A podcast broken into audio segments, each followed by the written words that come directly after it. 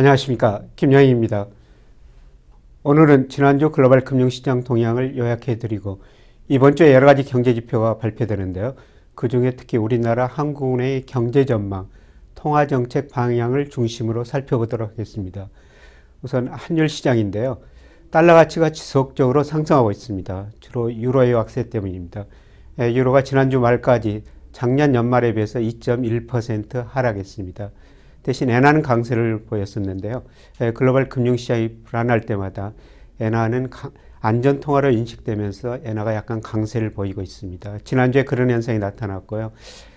엔화 강세에 따라 우리나라 온 달러 환율도 지난해 연말 1,099원에서 예, 지난주 말에는 1,090원으로 하락했습니다. 원화 가치가 0.8% 상승한 것이죠. 예, 세계 금리는 지속적으로 하락하고 있습니다. 예, 미국 경제 지표가 상당히 좋음에도 불구하고 예, 글로벌 경제 전체적으로는 디플레 압력이 존재하기 때문입니다. 예, 미국, 독일, 일본 선진국 금리 다 떨어졌고요. 우리나라 국제 수익률 10년짜리도 2.6%에서 지난 주말에는 2.54%로 떨어졌습니다. 특히 가장 두려지는 게 유럽인데요. 그림에 나타나고 있습니다만은 유로 달러 유로 달러 환율 많이 떨어지고 있죠.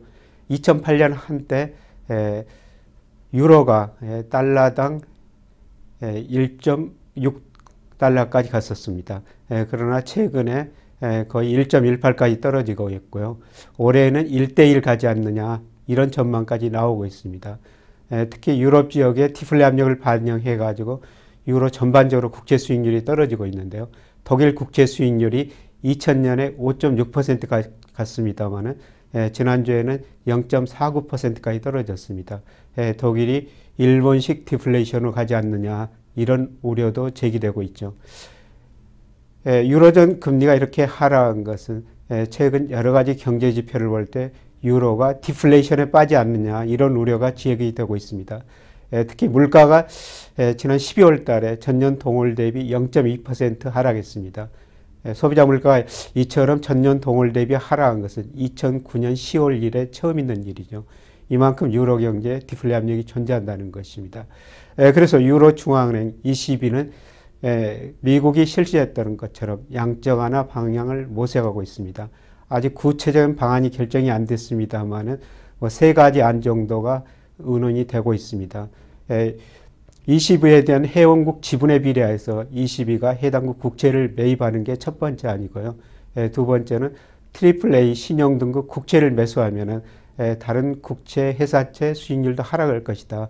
그래서 투자가들이 이 국채나 다른 회사채도 매입할 것이다. 이런 방향을 생각하고 있고요. 그다음에 세 번째로는 회원국 중앙은행들이 자국의 국채를 매입하는 것입니다.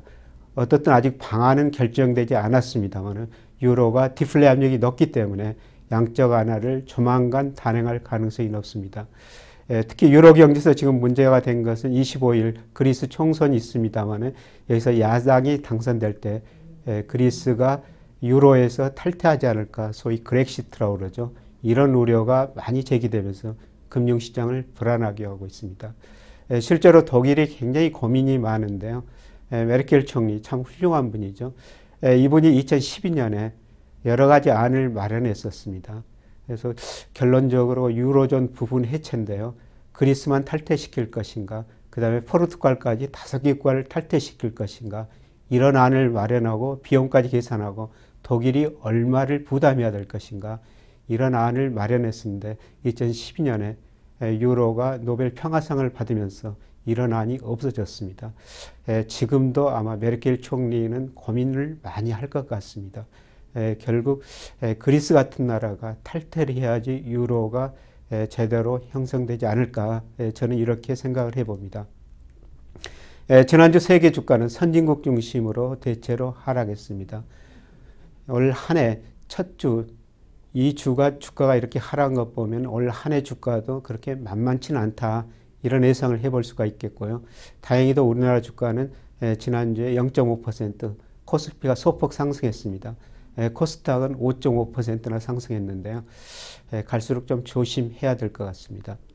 지난주에 발표된 주요 경제 지표 요약해 보면요. 미국에서 12월 비농업 부분의 고용이 발표가 됐습니다. 에, 전문가들이 한 24만 명 증가할 것이다 이렇게 예상했는데 그보다 훨씬 좋은 25만 2천 명이 증가했습니다. 에, 실업률도 5.6%나 떨어졌습니다. 에, 장기 추세를 보면은 에, 미국 고용은 참 탄력적인데요. 2008년 글로벌 금융위기, 미국 금융위기를 겪으면서 일자리가 871만 개 감소했죠. 그러나 2010년 2월 이후로 계속 증가하면서 1069만 개나 증가했습니다. 잃어버린 일자리의 1.2배를 되찾은 것이죠. 그만큼 미국 경제는 탄력적이다 이렇게 볼 수가 있겠고요. 실업률도 한때 10%까지 올라갔습니다만은 지난달에는 5.6%까지 떨어졌습니다. 그런데 고용 내용을 보면은 다소 부정적인 측면도 나타나고 있는데요. 우선 고용률입니다. 고용률이라는 것은 15세 이상 인구가 일하는 비율인데 이번 금융위기 이전에 66%였습니다. 그런데 최근에 63% 정도를 유지하고 있습니다. 고용은 늘어났어도 고용률이 이렇게 떨어진 것은 앞으로도 많은 사람들이 일자리를 포기했다 이렇게 볼 수가 있겠고요. 특히 시간당 임금 상승률도 최근 하락 상승세가 많이 둔화되고 있죠. 지난 12월 달에 전년 동월 대비 1.6% 상승했습니다. 최근에 미국 시간당 임금 보면은 21달러로 거의 정체된 상태입니다. 그러나 그럼에도 불구하고 어떻든 고용이 증가하고 실업률이 떨어지고 있습니다. 미국 고용이 작년에 월 평균 25만 명 정도 증가했었는데요. 이 정도 증가한다면은 올 하반기에는 이기 이전에 실업률 4.5%였습니다만 그 정도까지 떨어질 가능성이 높습니다. 에, 그렇다면 어, 미국이 금리를 인상할 가능성이 매우 높아지는 것이죠. 에, 지난주에 중국에서도 중요한 경제 지표가 발표됐습니다만은 소비자 물가입니다. 에, 소비자 12월 물가가 전년 동월 대비 1.5%였습니다. 11월 1.4%에서 약간 높아지기 했습니다만은 뭐7% 성장하는 나라에서 소비자 물가가 1%대라는 것은 예, 중국 경제도 역시 디플레 압력이 존재한다는 것입니다. 예, 물가가 이렇게 안정되어 있기 때문에 중국이 통화 정책을 상당히 신축적으로 운영할 것이다. 통화 공급을 늘릴 것이다. 이러한 기대가 작용하면서 예, 최근 중국 주가가 많이 오른 것이죠. 그러나 추세적으로 큰 상승은 아직은 아니라고 보고 있습니다. 이번 주에 여러 가지 경제 지표들이 발표됩니다. 예, 미국에서는 소매 판매, 생산자 물가, 소비자 물가, 산업 생산 예, 이런 것들이 금융시장에 중요한 영향을 주게 됩니다. 예, 그리고 중국에서는 지난해 10월 수출입 동향이 발표가 되고요. 우리나라에서는 통화정책 방향, 즉 기준금리를 결정하는 것이죠. 이날 또 경제 전망을 수정하게 됩니다. 그래서 이걸 중심으로 한번 살펴보겠습니다. 우선 그러기 전에 미국 주가인데요. 미국 경제 현재 상당히 좋습니다. 예, 그러나 주가가 제가 여러 번 말씀드리고 있습니다만은 뭐 산업 생산, 고용, 소매 판매에 비해서 한 거의 30% 정도 앞서가고 있습니다. 예, 경제 지표가 예상보다 부진하게 발표될 경우는 앞으로 주가가 급격하게 조정을 받을 수도 있다는 것이죠. 예, 이번 주 뭐니 뭐니 해도 가장 중요한 것은 한국은행의 경제 전망하고 통화정책 방향인데요. 한국은행이 지난해 10월 달에 우리 경제 전망을 했었습니다. 이번 주에 그 수정하게 되는데요. 예, 작년 10월 달에 우리나라 경제가 올해 3.9% 성장한다고 봤고요. 소비자 물가는 2.4%, 경상수지는 약 700억 달러 흑자를 낼 거로 봤습니다. 예, 그런데 이번 주 수정 전망을 하면서 아마 전망치들이 다 낮아질 것으로 보고 있습니다. 3.9%보다는 뭐 3.5에서 8% 사이가 아닐까 생각됩니다. 이미 KDI 한국개발연구는 올해 경제 성장률을 3.5%로 낮춘 바 있습니다. 예, 소비 증가율도 올해 3.5% 작년 10월 달에 그렇게 전망했는데요. 이보다는 더 낮아질 가능성이 있습니다. 예, 그리고 물가는 올해 2.4%로 전망했는데 이거는 다소 높은 수치인 것 같습니다. 아마 2% 이내로 하향 수정할 가능성이 상당히 높아 보입니다. 예, 그리고 경상수지가 대폭 흑자나고 있습니다만은 예, 작년 11월까지 경상수지 흑자가 무려 819억 달러였습니다. 아마 경상수지 흑자는 상향 조정할 것 같습니다. 그래서 이번 주 목요일 날 한국은행 경제 전망 발표한 걸 보면은 경제 성장률, 소비 증가율, 소비자 물가 상승률은 낮추고 아마 경상수지 전망치는 올릴 가능성이 상당히 높습니다. 에, 최근에 시장 보면 이미 경제 성장률이 많이 떨어질 것이다. 이런 것을 시장은 많이 이야기해 주고 있는 거죠. 에, 특히 장단기 금리 차이, 에, 국채 3년짜리하고 시리금리 차이입니다만은 이게 2분기 정도 선행하면서 경제 성장률에 앞서가고 있습니다. 근데 최근 보면은 장단기 금리 차가 계속 하락하고 있지 않습니까? 이거는 경제 성장률이 떨어질 것이다. 시장이 이렇게 얘기해 주고 있는 것입니다. 아마 한국은행 경제 전망 이걸 반영할 것 같습니다. 근데 최근 몇 년 동안 보면은 한국은행이 다소 낙관적인 경제 전망을 하고 있습니다. 특히 2008년에 미국에서 글로벌 금융위기가 시작됐습니다만은 그 이후로 보면은 2010년만 제외하고 한국은행이 1년 전에 예상인 것보다 지나고 나면은 경제 성장률은 더 낮아졌다는 것이죠. 아마 앞으로 이런 모습이 계속될 것 같은데요. 제가 앞서 말씀드렸습니다만은 예, 경제 성장률 한국은행이 낮춰 잡을 가능성이 상당히 높아 보입니다. 과연 기준금리를 내릴 것인가? 현재 기준금리가 2%인데요.